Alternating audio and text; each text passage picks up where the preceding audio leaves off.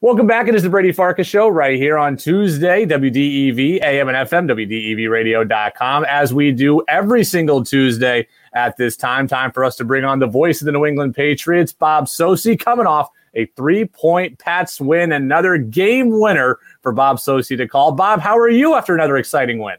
I'm good, Brady. And it was an exciting finish, and a win is a win. And uh, although it was uh, not aesthetically one that uh, was pleasing for most Patriots fans, I think we should all appreciate it and enjoy it. Uh, as I said, a win is a win.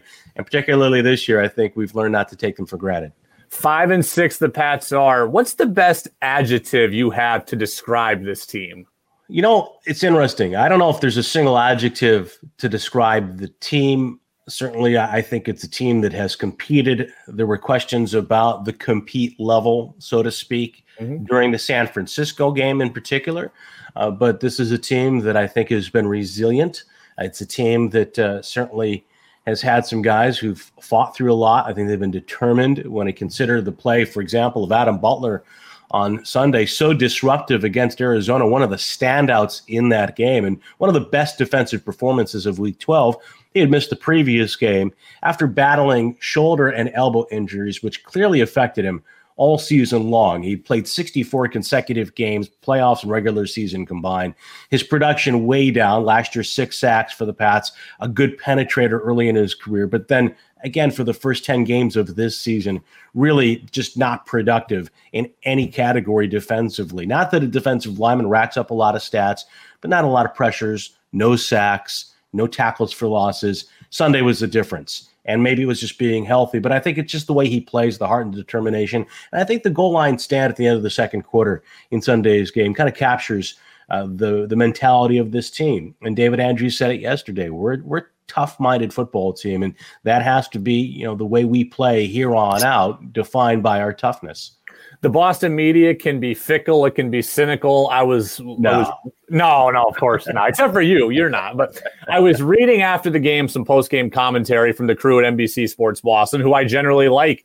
They two different writers said the the win was hey, it's cool they won, but we didn't learn anything. But there's no silver lining in it. But we can't take away anything for the future. Yeah, I, I took away the compete level as being important. That was my silver lining. Did you see a silver lining in that win? I think it's a very important silver lining because you have some young players who are either in their first or second year, and we want to write those guys off automatically at times in this marketplace or in most most marketplaces. Let's be honest. I, have lived in a lot of different parts of the country. I think, I think it's very similar in, in other places. Maybe not to the extent because of the saturation of coverage and outlets in New England, but it's similar wherever you go. I find for the most yeah. part.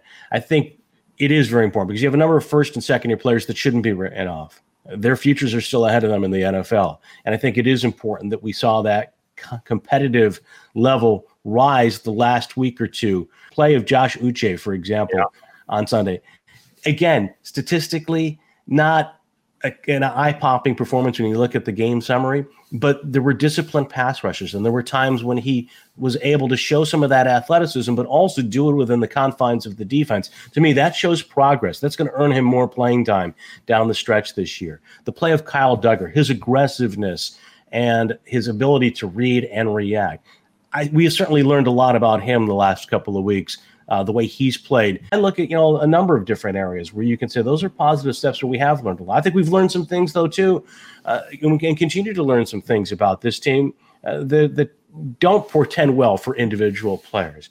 Uh, another day in which N'Keal Harry, for example, struggled. Uh, yeah. You know, three targets, no catches, another holding call, and you can point to some of those penalties in the past and say, yeah, they were borderline calls, or really he was, you know, he was whistled, but didn't seemingly do anything outside the framework of the rules. But I, I still think that, you know, again on Sunday, penalty mixed with the lack of catches, again, three targets, and just the inability to get separation. No, not, not all that is on him, the, the, the, the shutout and the receptions column. Cam Newton wasn't very good on Sunday, to say to say the very least. So there's a lot of things I think we're finding out about this team. We certainly have learned a lot about Damien Harris throughout this year. That's for sure.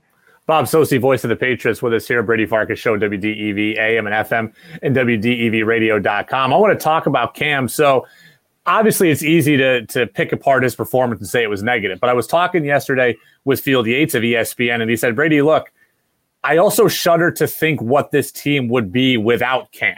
So it's easy to say he's not playing very well, but in a way, do you also feel like he is uplifting the team and and making it play above maybe what its talent level would suggest?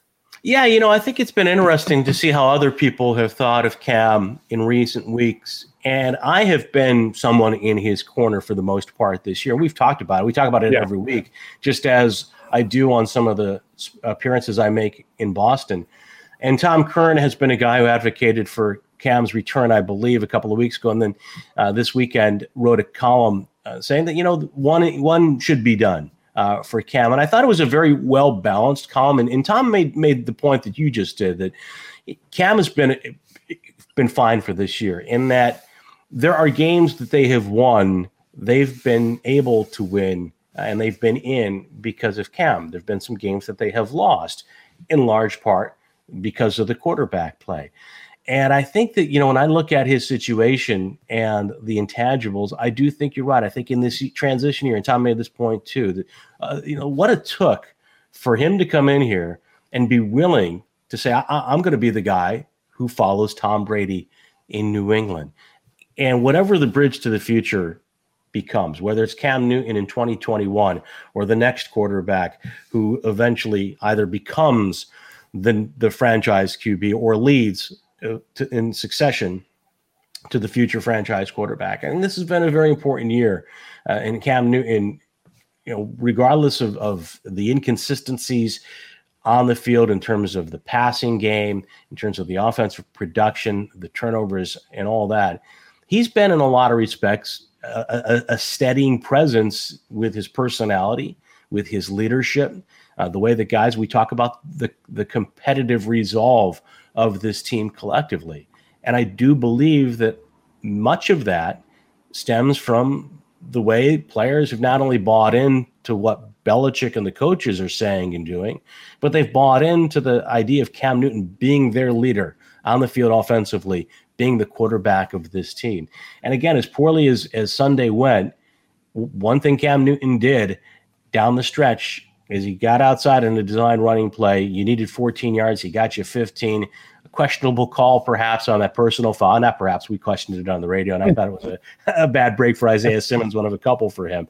Uh, but he, he gave the Patriots ultimately a chance to win the game because of you know that ability uh, to get outside the pocket and do something that was designed for him uh, to pick up that first down. So again, there, there's a lot of flaws in his game. There's been you know inconsistency throughout the season for him, but the one thing that has been steady, and Josh McDaniels talked about it today on his teleconference with local media when he was asked if he believed that if Cam Newton could be the guy that allows them to do what they need to do offensively without hesitation, he said absolutely.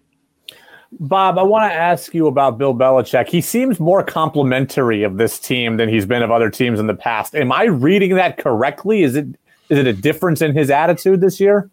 Well, I always think Brady that Bill speaks to his team through the media, and have long sensed that in, in my time covering the Patriots and calling their games.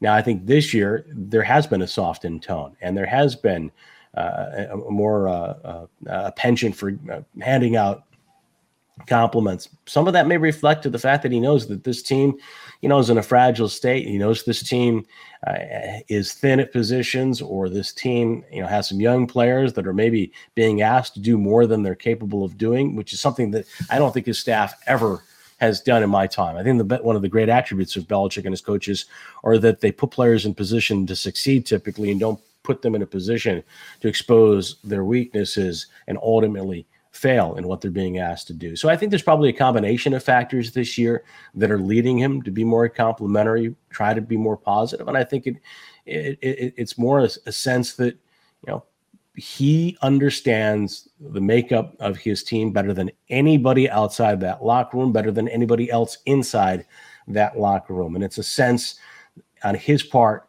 that this is what his team needs right now uh, to be as well prepared mentally, uh, and not only from a standpoint of their knowledge of the other team, but from a confidence standpoint, and from you know again that that competitive uh, standpoint that we talked about so much earlier, I'm a lot better. Patriots will look to play really well again on Sunday. Patriots Chargers coming up Sunday. I'm already looking forward to it. It's six it's five six days away, five days away. I'm already looking forward to it. Patriots Chargers 1:30 with the pregame show. Bob Socci on the call and Bob with us every single Tuesday at 5:45. Bob, thank you. Look forward to hopefully moving to four and one in your WDEV tenure. Let's do it, Brady. Get to that 500 mark and uh, improve that winning percentage to 800 on DEV.